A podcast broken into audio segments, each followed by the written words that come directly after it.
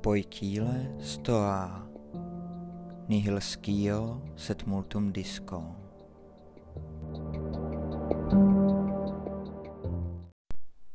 Ahoj, já vás zdravím u téhle speciální bonusové epizody, speciální ve dvou směrech. A první je to, že je dostupná jenom pro předplatitele, protože jsem si vlastně nakonec řekl, že tím, že vy pro mě děláte něco navíc, že tedy přispíváte na vznik toho podcastu, na čas, který mu věnuji, a na literaturu, kterou si za účelem teda studia stoické filozofie a pak přípravy toho podcastu pořizuji, tak si myslím, že by bylo fér a zasloužíte si, abych udělal něco navíc já pro vás. Moc vám děkuju za to, že vznik Pojítíle podporujete, a to i tedy těmi 50 korunami měsíčně, a moc si toho vážím. Druhý způsob, jímž je tento díl speciální, je, že je to první díl, který vzniká mimo území Prahy a mimo území České republiky, a je to první díl, který vzniká na území Římské říše.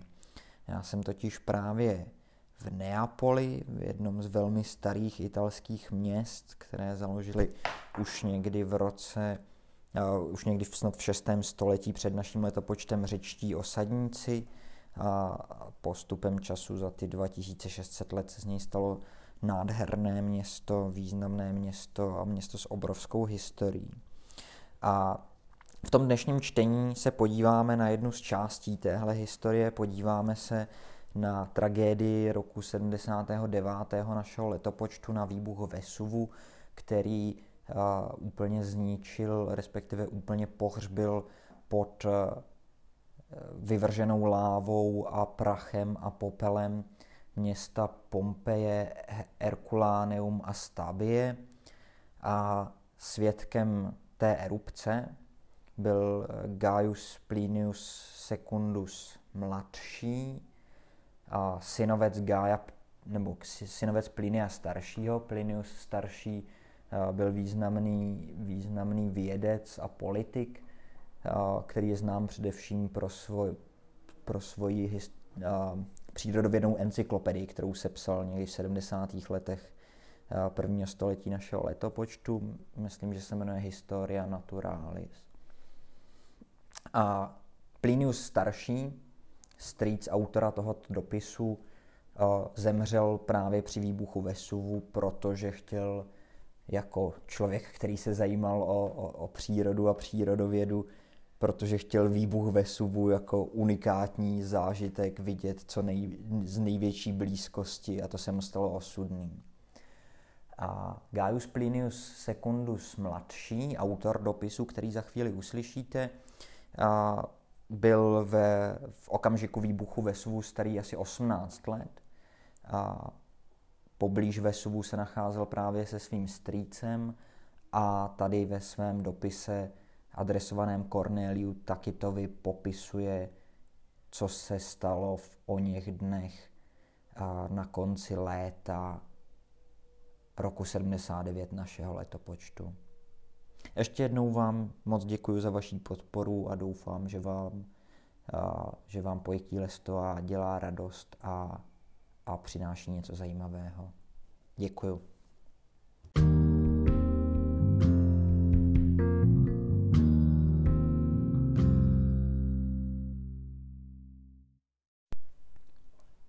Plinius Mladší, list Kornéliu Tacitovi.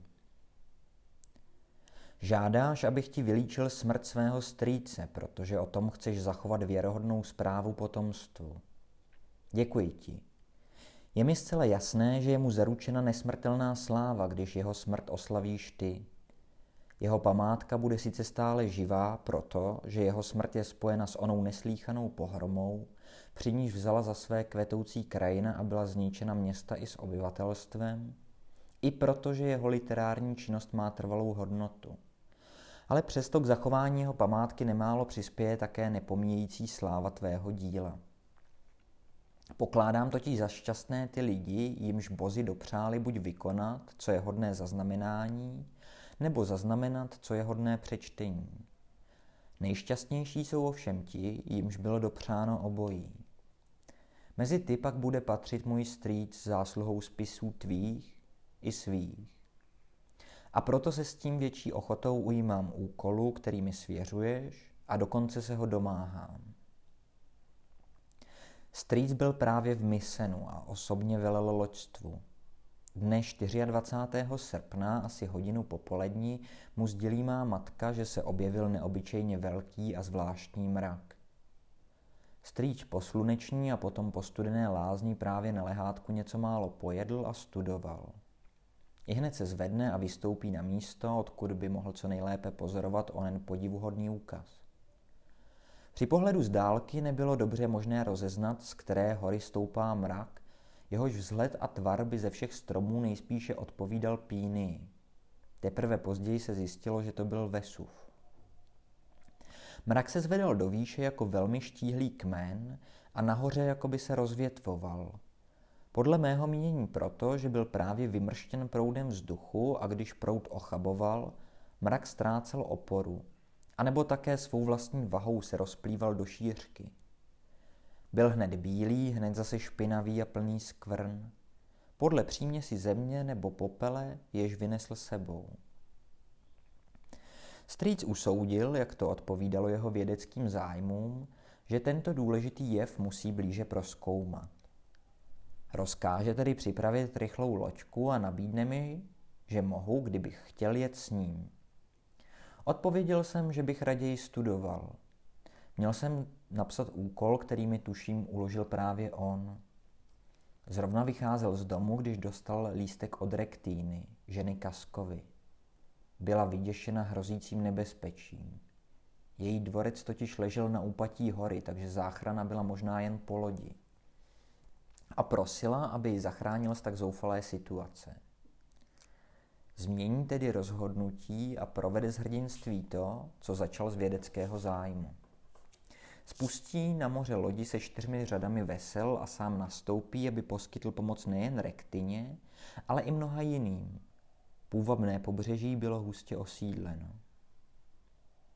Spěchá tam, odkud jiní prchají a přímou cestou bez vychýlení kormidla míří do nebezpečného pásma.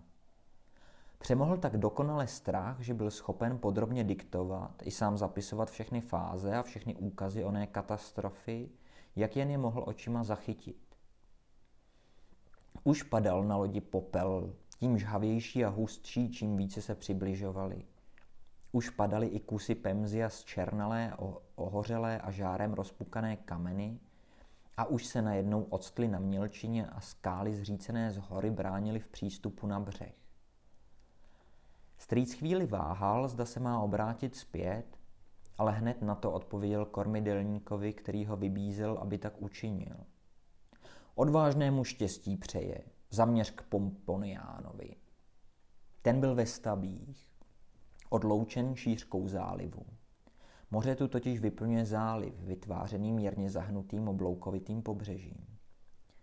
I když tam bezprostřední nebezpečí ještě nehrozilo, přeci jen už bylo patrné a mohlo propuknout každou chvíli. Pomponianus dal snést zavazadla na lodi, rozhodnut uprchnout, jakmile se utiší protivanoucí vítr. Můj strýc připlul hnán týmž větrem, pro něj naopak velmi příznivým. Obejme vyděšeného Pomponiána, potěší ho a povzbudí a dá se odnést do lázně, aby jeho obavy rozptýlil svým klidem. Vykoupán usedne ke stolu a po večeří s veselou tváří, či alespoň, což není menší hrdinství, jako by byl veselý. Mezitím Vezuv svítil na mnoha místech širokými jazyky plamenů a vysoko šlehajícími ohni. Jejíž oslnivý jas prorážel noční tmou. Aby čelil strachu, strýc jen stále opakoval, že hoří ohně, na něž venkované ve zmatku zapomněli a opuštěné osamělé dvorce. Potom se odebral na lůžko a usnul skutečně zdravým spánkem. Ti, Kdo přišli za dveře, slyšeli totiž, jak oddychuje, a to dost mocně a hlasitě, jak to odpovídalo jeho statné postavě. Ale dvorek, z kterého se vcházelo do jeho příbytku, byl již zanesen tak vysokou vrstvou popela a kusy pemzy, že strýc by už nebyl mohl vyjít, kdyby zůstal déle v ložnici. Je tedy probuzen, vyjde a odebere se k Pomponiánovi a ostatním, kteří celou noc probděli. Společně se všichni radili, zda mají zůstat uvnitř, nebo zda se mají zdržovat venku. Protože budovy se již při opětovných mohutných záchvěvech půdy vyklaly a zdálo se, že se nahýbají hned sem, hned tam, jako by vyvráceny ze základů. A zase, že se vracejí do původní polohy. Pod širým nebem naopak hrozilo nebezpečí spadajících kusů pemzy, i když byly jen lehké a porovité. A toto nebezpečí si nakonec vybrali, když srovnali obojí. U strýce přitom zvítězil jeden rozumový důvod nad druhým. Ostatní volili mezi dvojím strachem. Na hlavy si dali polštáře a uvázali je šátky. To byla ochrana proti padajícím kusům kamení. Jinde už byl den, ale tam byla noc, černější a temnější než kterákoliv jiná, i když ji mírnily četné pochodně a různé lampy. Strýc se rozhodl se jít na břeh a přesvědčit se na místě, zda by bylo možné vyplout, ale moře zůstávalo stále stejně bouřlivé a nepřístupné. Proto si tam strýc lehl na prostřené plátno, několikrát požádal o studenou vodu a vypil ji. Potom plameny a sirný zápach, který je jejich předzvěstí, donutil ostatní, aby uprchli a jeho, aby se zvedl. Opíraje se o dva otroky povstal, ale ihned se zhroutil.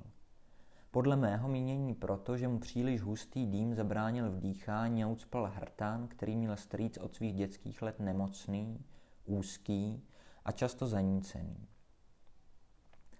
Když nastal den, 2 dny potom, co strýc naposledy spatřil denní světlo, bylo nalezeno jeho tělo zcela neporušené a zakryté v oděvu, který měl naposled na sobě. Celým vzezřením připomínal spíše spícího než mrtvého člověka. Mezitím v Misenu já a matka, ale to už nepatří do historie a ani ty si nechtěl vědět nic jiného, než jak zemřel on. Tak tedy končím a dodám jen jediné. Popsal jsem všechno, čeho jsem sám byl svědkem a o čem jsem slyšel hned potom, když to bylo ještě v živé paměti. Vyber si z toho, co se ti hodí. Je totiž něco jiného psát dopis a něco jiného psát historii, psát příteli a psát pro všechny. Buď zdrav.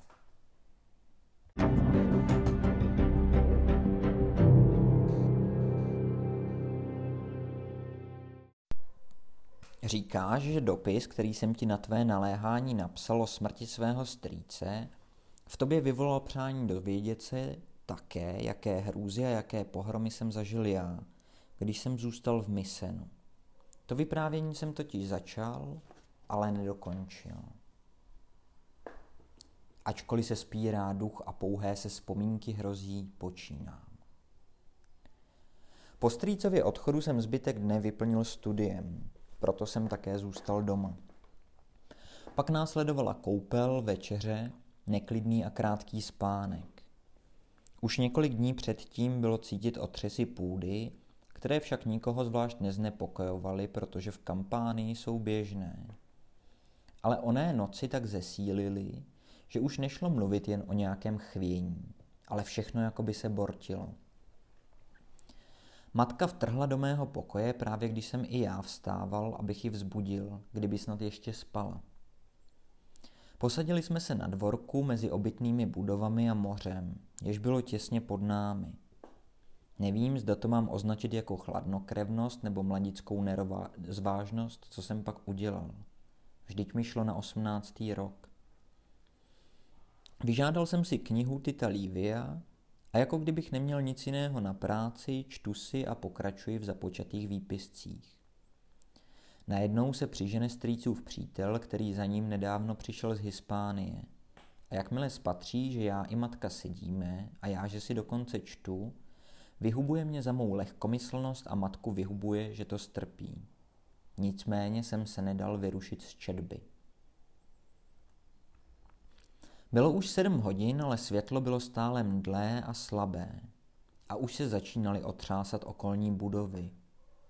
My jsme sice byli venku, ale na poměrně stísněném prostoru, takže jsme se museli obávat, že se na nás zřítí. Teprve tehdy jsme se rozhodli opustit město. Za námi se žene zděšený dav. Myslí si, jak tomu bývá při panice, že je rozumnější vzdát se vlastního úsudku a řídit se jen radami druhých. Jak odcházíme, ohromný proud lidí nás tlačí a postrkuje kupředu. Zastavíme se, až když máme město za zády. Máme se tam čemu divit a čeho se obávat. Vždyť vozy, které jsme dali vyvést, jezdily sami od sebe různými směry, ačkoliv stály na zcela rovné planině a nedokázali stát na témže místě, ani když byly založeny kameny. Kromě toho jsme viděli, jak se moře samo do sebe vtahuje a je zemětřesením jakoby zaháněno od pevniny. Rozhodně se rozšířil břeh a mnoho mořských živočichů uvízlo na suchu v písku. Z druhé strany se v klikatých a blízkavých ohnivých křivkách roztrhl příšerný černý mrak, který se pak rozšklebil do jakýchsi plamenných stuh. Ty se podobaly bleskům, ale byly větší. Tu však zase onen člověk z Hispánie na nás spustil už z hurta. Že je-li tvůj bratr a tvůj strýc, jistě si přeje, abyste se zachránili, a jestliže snad už zemřel, jistě si přál, abyste ho přežili. Proč se tedy váháte zachránit? Odpovíme, že nemůžeme myslit na svou záchranu, dokud nevíme, co je s ním. Nečeká už ani chvíli a zmizí, aby byl co nejrychleji mimo dosah nebezpečí. Brzy potom se onen mrak začal snášet na zemi a přikrývat moře. Obklopil ostrov Capri a skryl jej našim zrakům. Zahlil také tu část Misena, jež vybíhá do moře. A tu mě matka prosila, vybízela a zapřísahala, abych rozhodně utekl. Já jako mladý, že mohu. Ona stará a nemohoucí, že klidně zemře, když bude vědět, že nebyla příčinou mé smrti. Já odporoval, že se nemohu zachránit, leč společně s ní. Nakonec se mi uchopil za ruku a donutil, aby šla se mnou. Poslechla neochotně a omlouvala se, že mě zdržuje. A už poletoval popel, zatím jen zřídce. Ohlédnu se. Za námi hrozivý hustý dým, který se rozléval po zemi jako řeka a doháněl nás. Musíme uhnout, pravím. Dokud ještě vidíme, aby nás na cestě v té tmě neušlapali ostatní, kdo jdou s námi. Sotva jsme se rozhodli, nastala noc. Ale ne taková, jako když nesvítí měsíc a je zataženo. Nýbrž asi jako když se v uzavřeném prostoru zhasne světlo. Bylo slyšet naříkání žen, vřeštění dětí, křik mužů. Jedni jen po hlase hledali rodiče, jiní děti a jiní zase manželi. A po hlase je poznávali. Jedni naříkali nad svým osudem, jiní nad osudem svých drahých. Někteří dokonce ze strachu před smrtí smrt přivolávali. Mnoho lidí vztahovalo ruce k bohům, ale ještě více bylo těch, kdo tvrdili, že už žádní bozi nejsou a že na světě nastává ona věčná poslední noc. A nechyběli ani ti, kdo skutečné nebezpečí ještě zvětšovali hrůzostrašnými historkami, samozřejmě vymyšlenými a vylhanými. Tak rozhlašovali nepravdivé zprávy v Misenu, že tady se něco zřítilo a tam, že zase něco hoří, a lidé jim věřili. Trochu se zatím rozjasnilo, ale nám se zdálo, že to není denní světlo, ale příznak blížícího se ohně. Oheň se sice zastavil poněkud dále, opět však přišla tma. Opět popel, hustší a vydatnější. Přes tu chvíli jsme se zvedali a setřásali jej. Jinak by nás byl zasypal a svou vahou umačkal. Mohl bych se chlubit, že jsem v tak velkém nebezpečí ani nenaříkal, ani tiše nesténal. Kdybych očekávaje smrt nebyl, čerpal alespoň nějakou slabou útěchu z pomyšlení, že hynu se vším a všechno se mnou. Konečně se tma rozptýlila a přešla v jakýsi dým a mlhu. Brzy se objevilo skutečné denní světlo, dokonce i slunce zazářilo. Ale jenom tak mdle, jak tomu bývá při zatmění. Našim dosud vyděšeným očím se všechno jevilo jako změněné a jakoby zasněžené vysokou vrstvou popela. Když jsme se vrátili do Misena a postarali se o svou tělesnou schránku, strávili jsme neklidnou noc zmítající se mezi nadějí a strachem. Strach však byl větší, protože zemětřesení neustávalo. Mnoho lidí poblázněných hrůzostrašnými proroctvími se posmívalo neštěstí svému i jiných. Ale ani tehdy jsme se ještě neodhodlali odejít, dokud se nedovíme něco o strýci. Ačkoliv jsme jedno nebezpečí už prožili a další jsme měli k očekávání. Čteš teď tohle, co rozhodně není hodno historie a o čem jistě nebudeš psát. Nestojí-li to ani za dopis, musíš vinu přičíst sám sobě, protože si mě o to požádal. Buď zdráv.